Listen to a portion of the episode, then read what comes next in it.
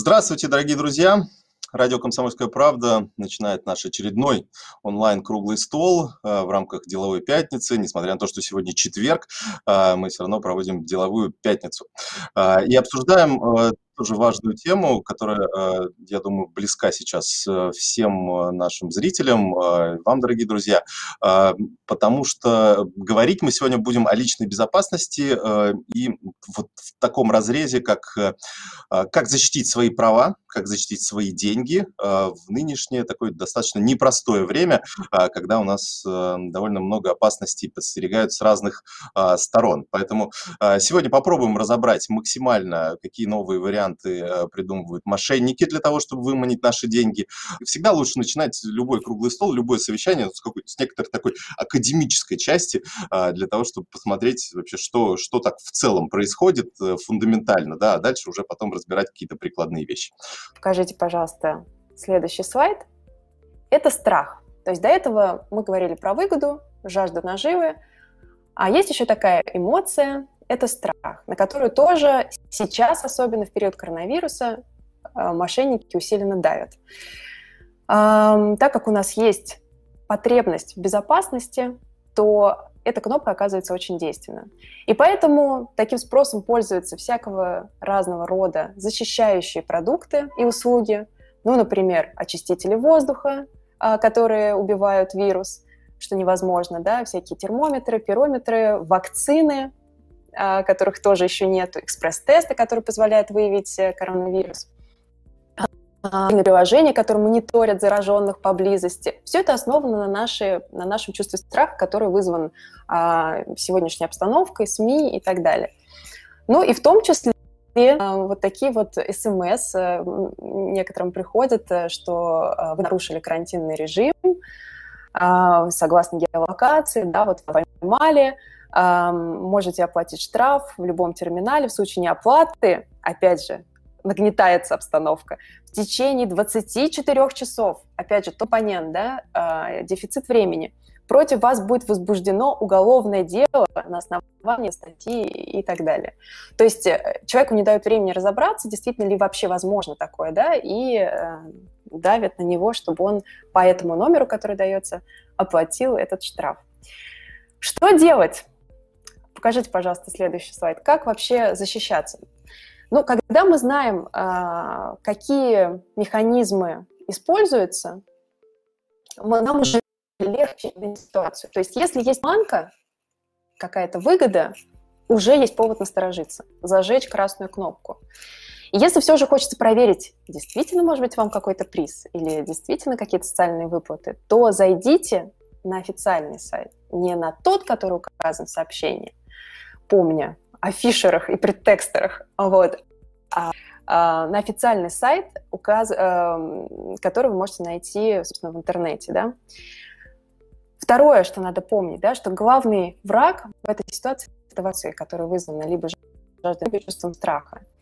И помнить пословицу «утро вечером мудренее». То есть нужно выдохнуть,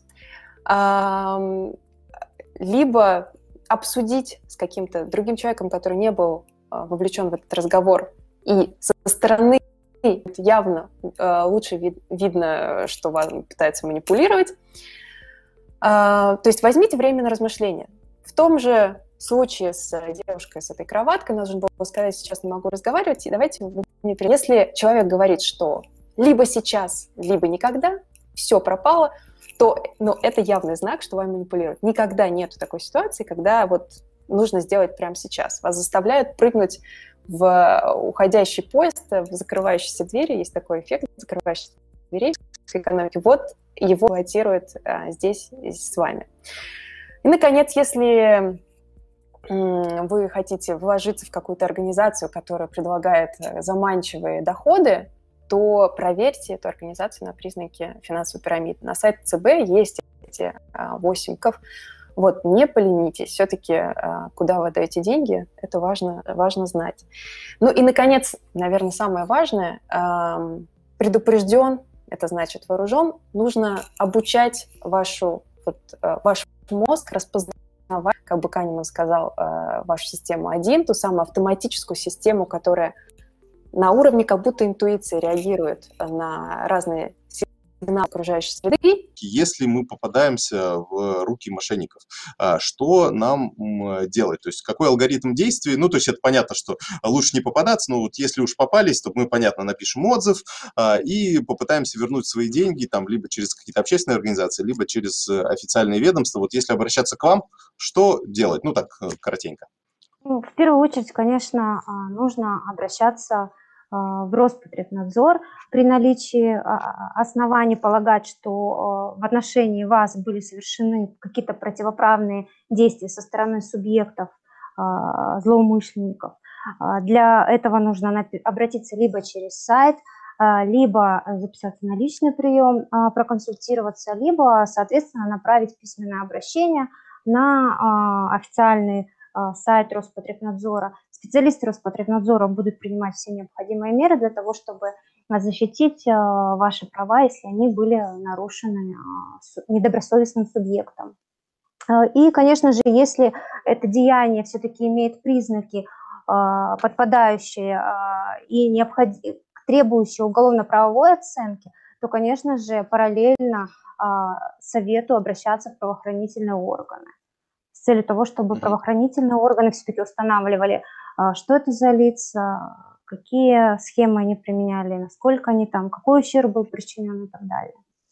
Условно, вот один совет, один лайфхак, э, который позволит э, минимизировать риск. Может быть, тот, который уже назывался, например, да, ну просто вот выделить, резюмировать и подчеркнуть.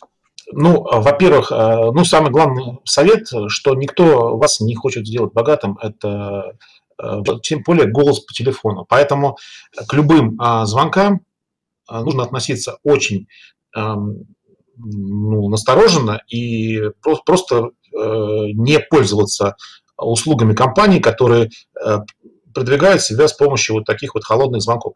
Э, и тогда вы, конечно, может быть, отсечете какую-нибудь какую компанию э, ну, реально оказывающую услугу, но, по крайней мере, вы не будете способствовать телефонному спаму, что тоже очень хорошо, вот, и не попадетесь на удочку мошенников, потому что все, э, большинство мошенников сейчас происходит с помощью анонимных способов коммуникации, то есть либо через интернет, либо через эм, э, телефон. Поэтому, если э, вы лично не видите вообще, вообще с, с кем вы э, с кем вы общаетесь, да, либо по телефону, либо по интернету, то это уже стопроцентный э, довод никаких денег никуда не переводить. Ваш э, лайфхак резюмирующий. Ну, на первое место я как раз поставил предыдущий совет, а на второй, что, соответственно, а, всегда перезванивайте.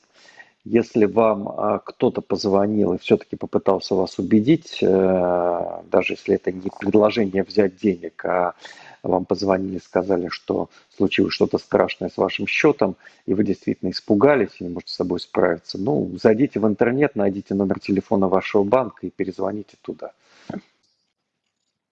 Да, спасибо. А, простой, очень простой лайфхак. Э, просто не верьте никому. Вот э, есть, например, в силовых структурах э, принцип поступающая информация должна быть проверена из другого источника. А, и точно так же, если с вами там что-то происходит в интернете или вам кто-то звонит на телефон и предоставляет какую-то информацию, а, найдите немножечко времени и проверьте ее из э, второго источника и не верьте просто вот так вот сразу на слово. Насколько бы эмоционально это не звучало и насколько бы вас не, побер... не, побер... не побуждали к тому, а, чтобы здесь и сейчас совершить какие-то действия, которые могут а, в итоге повлечь какие-то финансовые ваши потери. Поэтому, ну, банально, много раз а, это говорил и буду повторять, пожалуйста, просто не верьте незнакомым вещам. Ну да, провер... а, ну, собственно, как в журналистике тоже проверяем информацию сразу в нескольких источниках. Ну вот, если подтверждается, то а, тогда, значит, да, этому можно... Да. да, спасибо вам большое, коллеги. А, я думаю, что на этом будем заканчивать наш эфир. Надеюсь, нашим зрителям было полезно узнать а, очень большое количество историй, количество мнений и количество советов, которые мы сегодня дали. Мы, я думаю, обязательно сделаем из этого небольшую публикацию, в которой вот будет пошагово пошагово перечислены те рекомендации, которые мы сегодня дали, и, собственно, я думаю, что эти условные 10 рекомендаций позволят ну, снизить риски потери денег ну, практически до нуля. Я думаю, что этим мы принесем большую пользу и большую, большой убыток тем людям, которые пытаются на этом мошенническим путем зарабатывать. Я напомню, что у нас, дорогие друзья, были в гостях Анна Солодухина, от нас уже отсоединилась, но мы ее давайте вспомним, это доцент экономического факультета МГУ имени Ломоносова и директор Центра когнитивной экономики экономического факультета МГУ. Дорогие друзья, напомню, что это проект «Деловая пятница», радио «Комсомольская правда».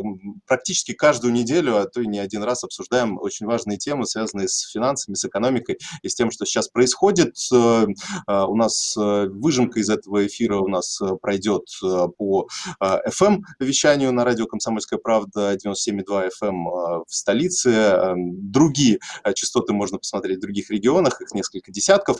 И в том числе на сайте тоже будет публикация, в которой будет описано самое главное, что мы сегодня обсуждали. Спасибо вам большое. До новых встреч в эфире.